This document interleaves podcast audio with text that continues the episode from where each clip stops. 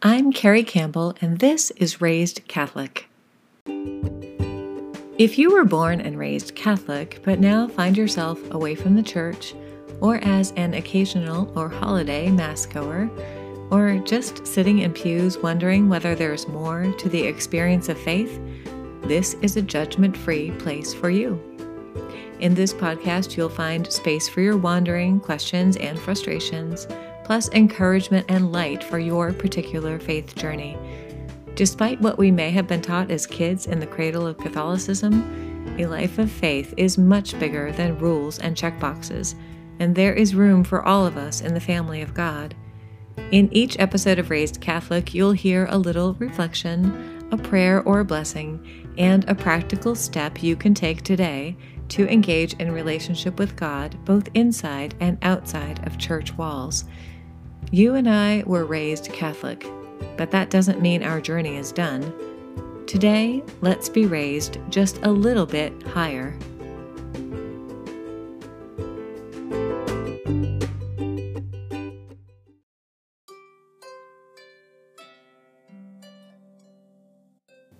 Today is episode 119 Who God Actually Is. Well, hi, friends. This week I'm beginning a short series of reflections on the very rich gospel readings that come after Easter particularly in this past week during what is known as the octave of Easter, or the eight days from Easter Sunday to the following Sunday.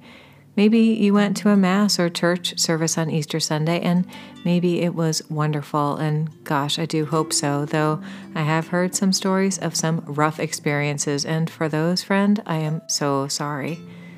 Or maybe you didn't go to church at all, and believe me, I understand that too, but as I read the Gospels from this octave week, I kind of wish that these were the stories we got on Easter Sunday because they are a great picture of very messy people trying to make sense of a miracle. And maybe these stories can help we messy people living in a time of a very messy church to ponder just what it is we actually believe, why we believe it, and, like the disciples did, to begin to think about what happens next when it comes to matters of faith, why do we believe what we believe?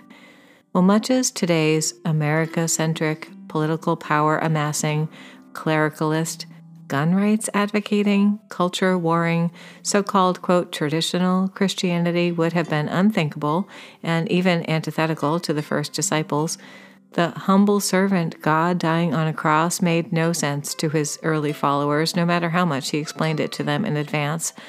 They were looking for a kind of a hero who would overthrow the government and free the Jewish people, and they were confounded along the way by his teachings that were as small as a mustard seed and as simple and as hard as love for all people. So, in the aftermath of the death of Jesus, the disciples found themselves hopeless, desolate, and fully believing that they were abandoned.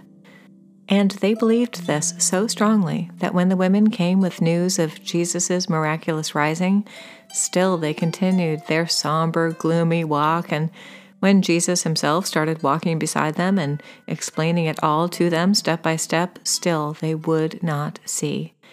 And I'm wondering, what is it that we, and even so many of our priests and religious leaders today, just do not see about who God is? And how can we open our eyes to the presence of a kind and good and risen Christ who is walking with us in our midst today? Well, I think that sometimes we don't recognize Jesus because he does not look like what we expect him to look like. In the reading on Easter Monday, Mary Magdalene was greeted by Jesus himself, but she thought he was the gardener. It was only after Jesus called her by her name that her eyes were opened. And maybe we can learn to listen in to the voice of God calling us by our names too, because He still does this, friend, still today. You and I are fully known and fully loved, and each of us is called by God by name. This is such good news.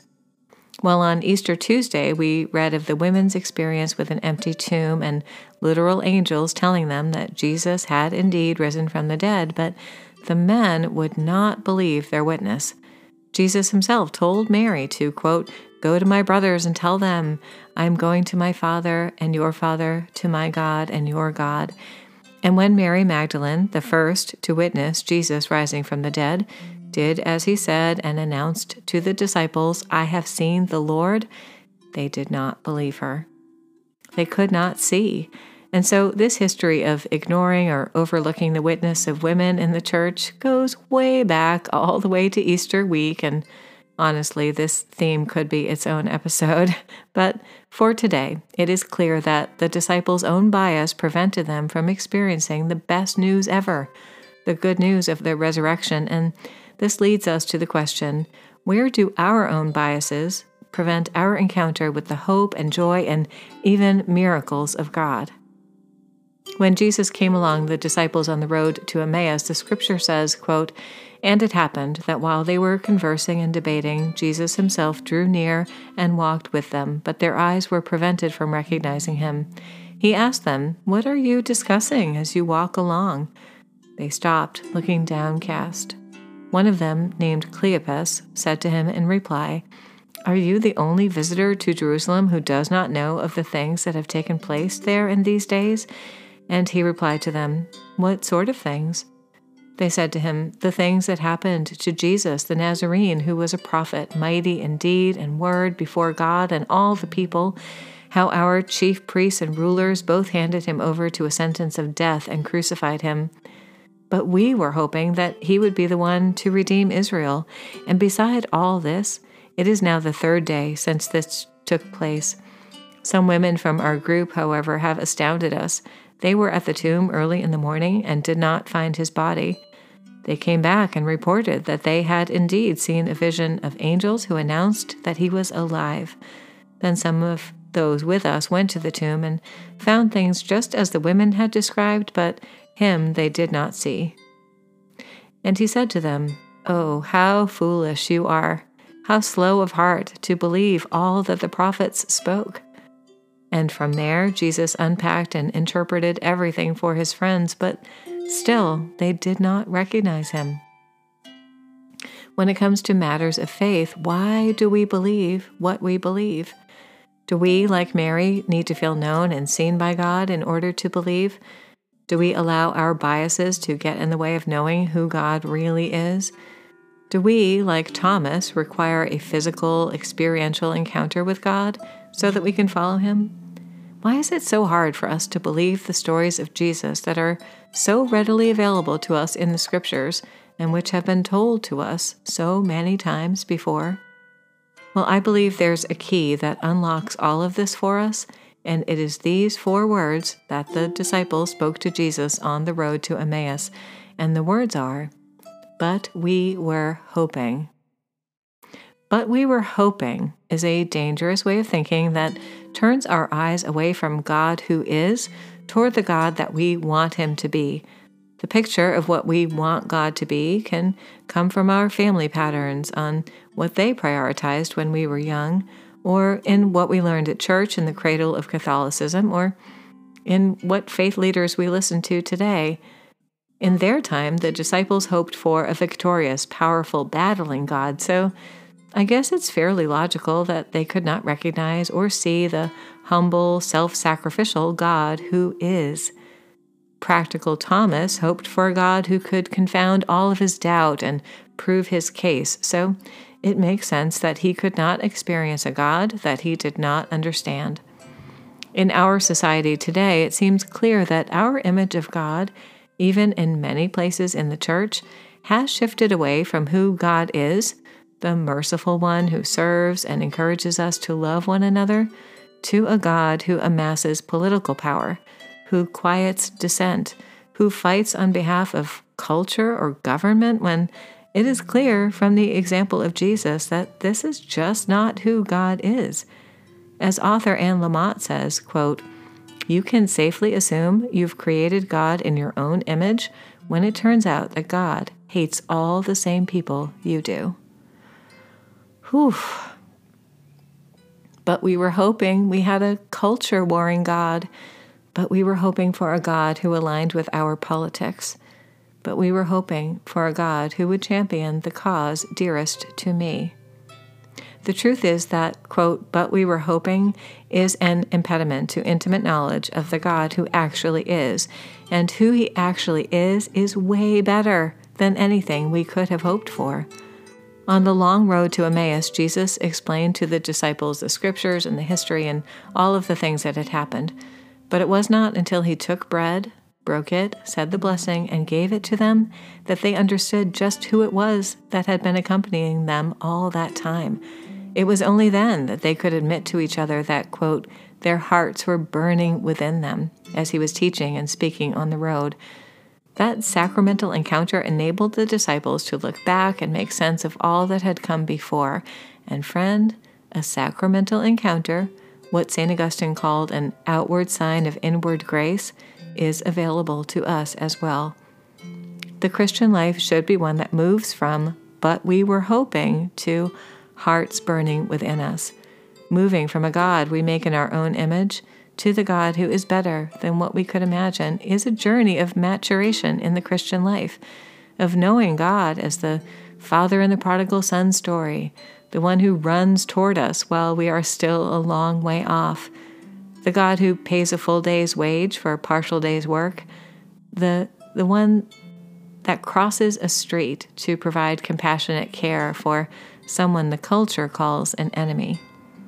Father Greg Boyle of Homeboy Industries in Los Angeles preached a homily based on a scripture from 1 John, which was written after Eastertide and Pentecost when these confused and discouraged disciples were filled with the Holy Spirit and finally understood the God who is. Father Greg read, We declare to you what was from the beginning, what we have heard, what we have seen with our eyes, what we have looked at and touched with our hands concerning the word of life. This life was revealed, and we have seen it and testify to it and declare to you the eternal life that was with the Father and was revealed to us. We declare to you what we have seen and heard, so that you also may have fellowship with us. And truly, our fellowship is with the Father and with his Son, Jesus Christ. We are writing these things so that our joy may be complete.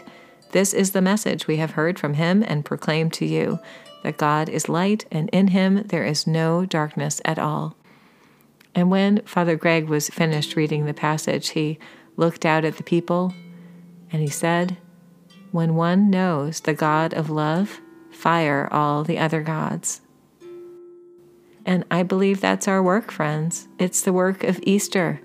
In this season of miracles, let's get to know what the God of love actually sounds like. Let's hear him call us by our name. Let's walk with him, and then let's fire all the other gods. For us, our dear ones, and our church. Give us clarity, O Lord, we pray. Amen. Well, thanks so much for being with me today, friend. If you need me, you can find me on Instagram at Carrie Campbell Writes or on my website at carriecampbell.org. Thanks so much for rating, reviewing, subscribing, and most importantly, sharing this podcast with a friend. That really makes a difference in growing our community, so thanks. If you would like to support this podcast financially, there's a way for you to do that in the show notes, along with some resources related to today's episode. So do check all of that out. But before we go, let's pray together. In the name of the Father, and of the Son, and of the Holy Spirit. Amen. O God, who walks with us, help us to recognize you as you call our name, as you unpack the past, and as you reveal who you actually are. O Jesus, help us to learn to know you and follow you. And God, please help those in authority in your church to do the same. Help us to fire all the other gods.